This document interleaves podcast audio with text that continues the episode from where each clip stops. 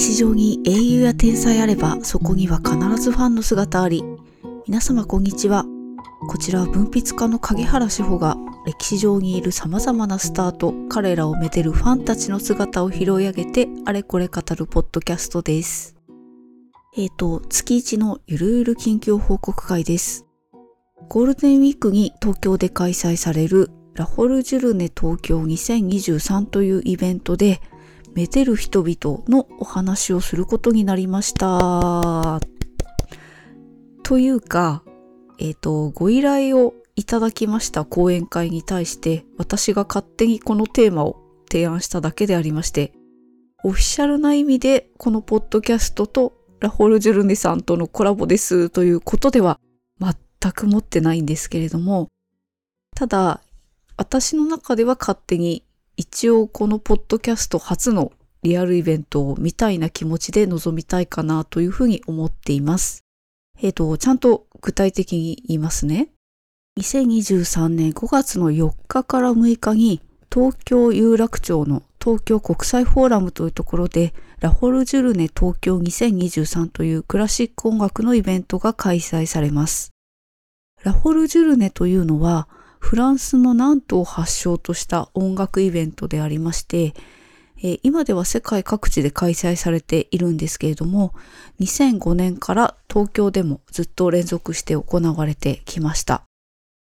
一言で言うと、クラシック音楽のフェスみたいな感じのイベントです。東京国際フォーラムの様々な大小のホールで朝から晩までひっきりなしに演奏会とか、あとはマスタークラスっていうあのプロの演奏家がプロの卵の演奏家に指導をするのを一般公開しているような場ですとかあと無料のコンサートイベントなどもいろいろ行われたりしていまして一日ブラブラ歩いて音楽を聴いたりご飯を食べたりお土産を見たりしながら過ごせるみたいなそういうとても楽しいイベントです。で、毎回テーマがありまして、今回はベートーベンというテーマになっております。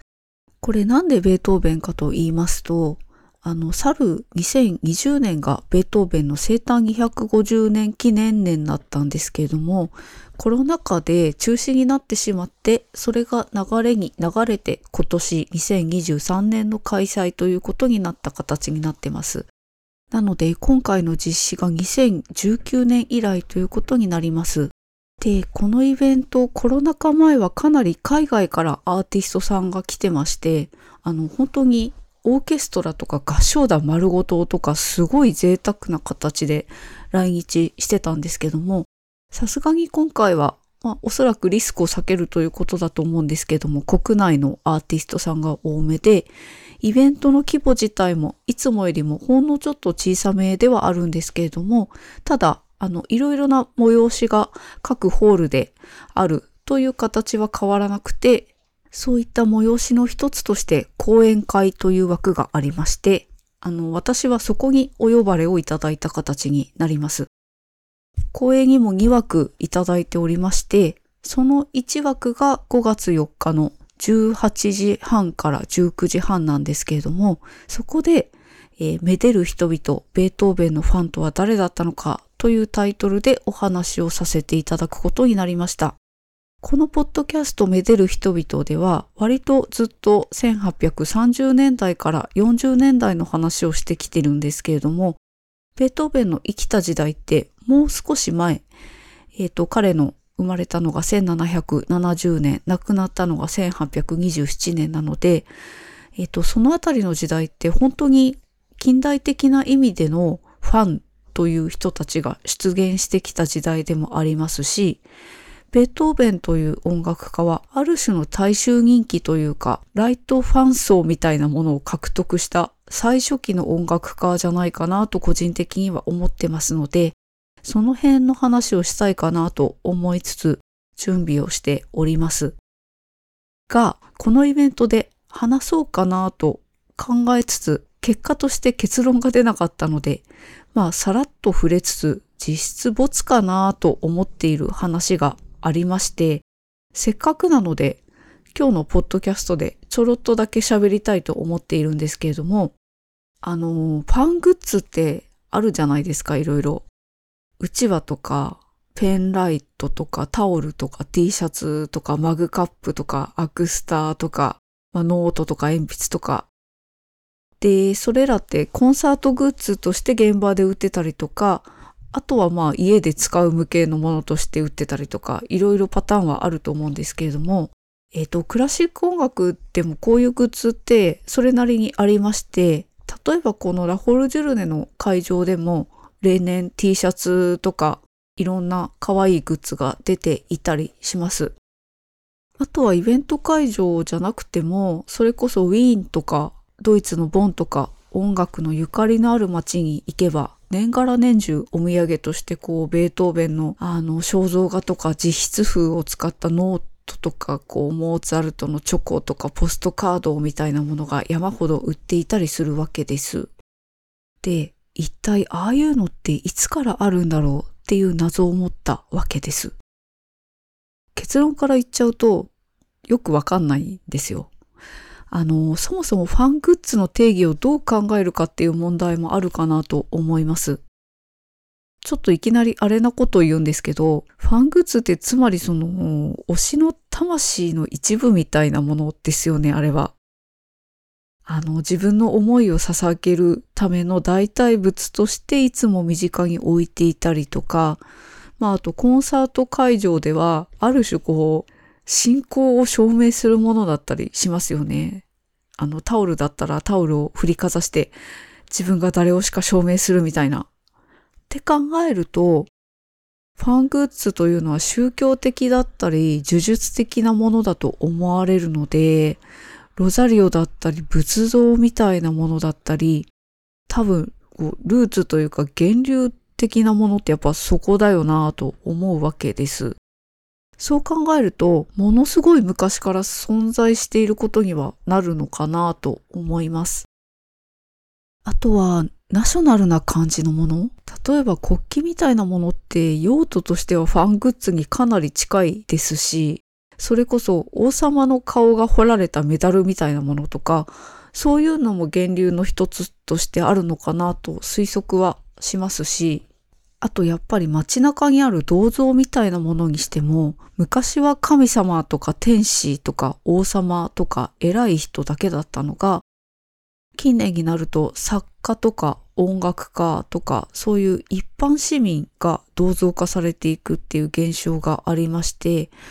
それが言ってみれば近代的な街の作りであったり営みの一つであるわけなので、そうするとやっぱりこうアーティストのファングッズというのが現れるっていうのは19世紀以降の現象なのかなとは思いますし、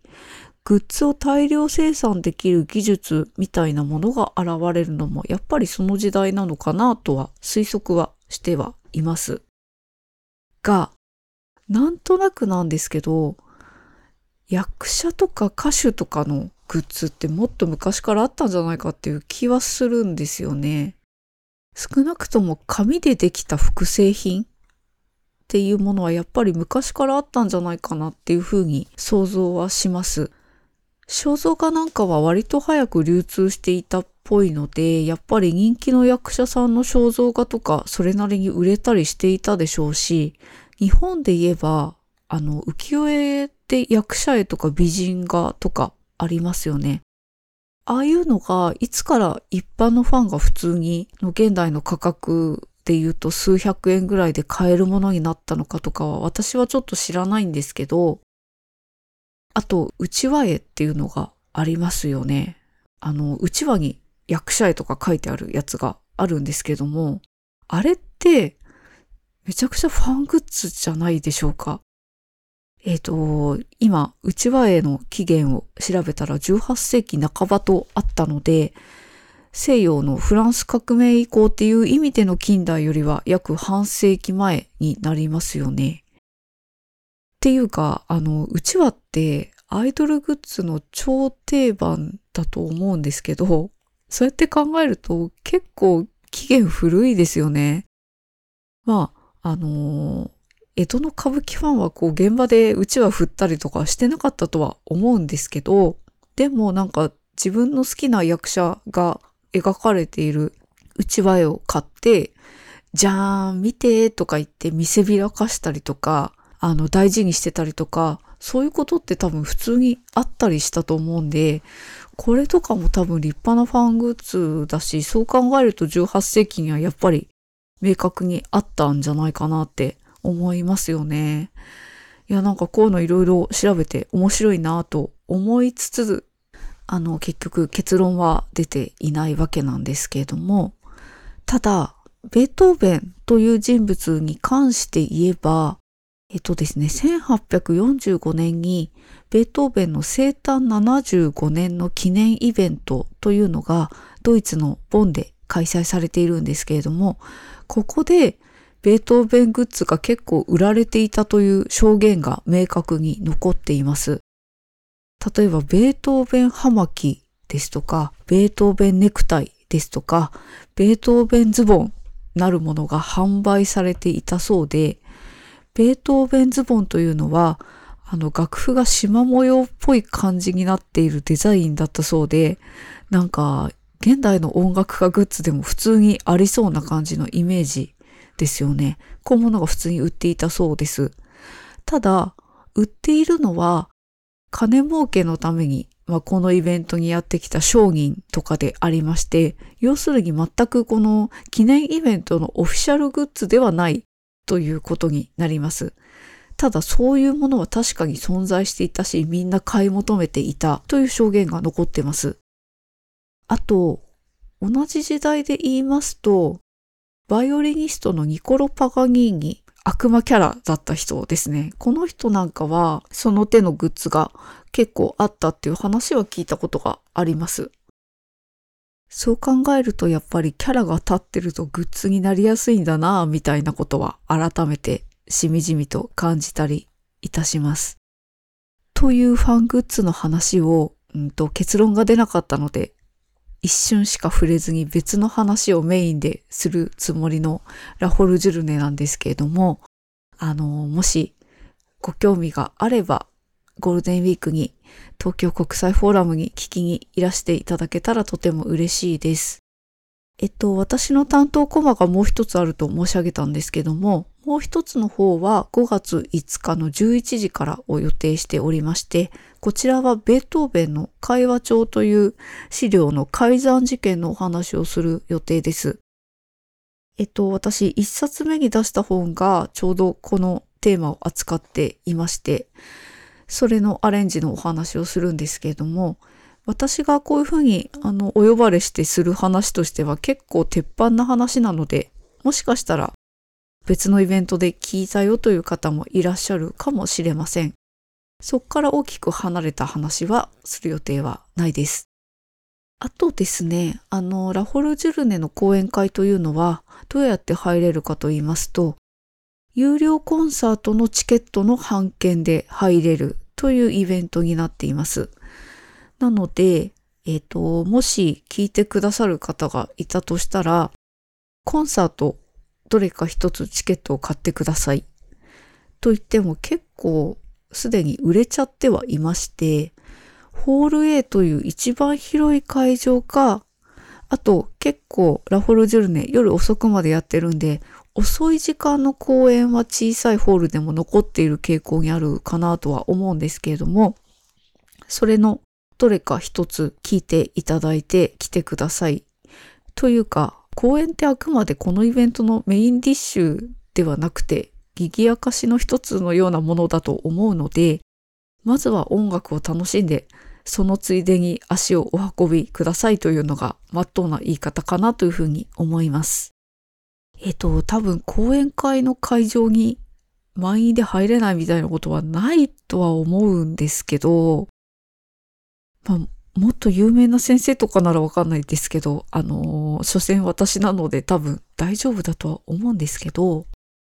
ただ結構人が流動するイベントではあるので、こう、なんかの表紙に人がドドドって入ってきちゃったりとかする可能性はなくもないかなっていう気もするので、えっ、ー、と、もし聞いてくださる方は、あんまりギリギリにはいらっしゃらない方がいいかなとは思います。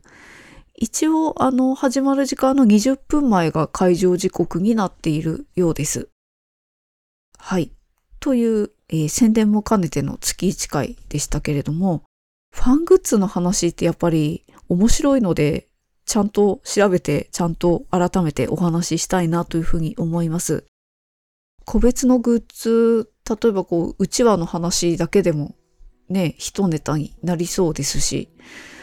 ちょっといろいろこれも調べてお話ししたいなと思っています。はい。というわけで今日はこの辺りで、え次回5月になりますけれども、5月は5週目まであるので、1回お休みいただきたいんですけれども、多分1週目か2週目にお休みをいただくかなと思いますので、何卒ご了承ください。ではまた次回お聴きください。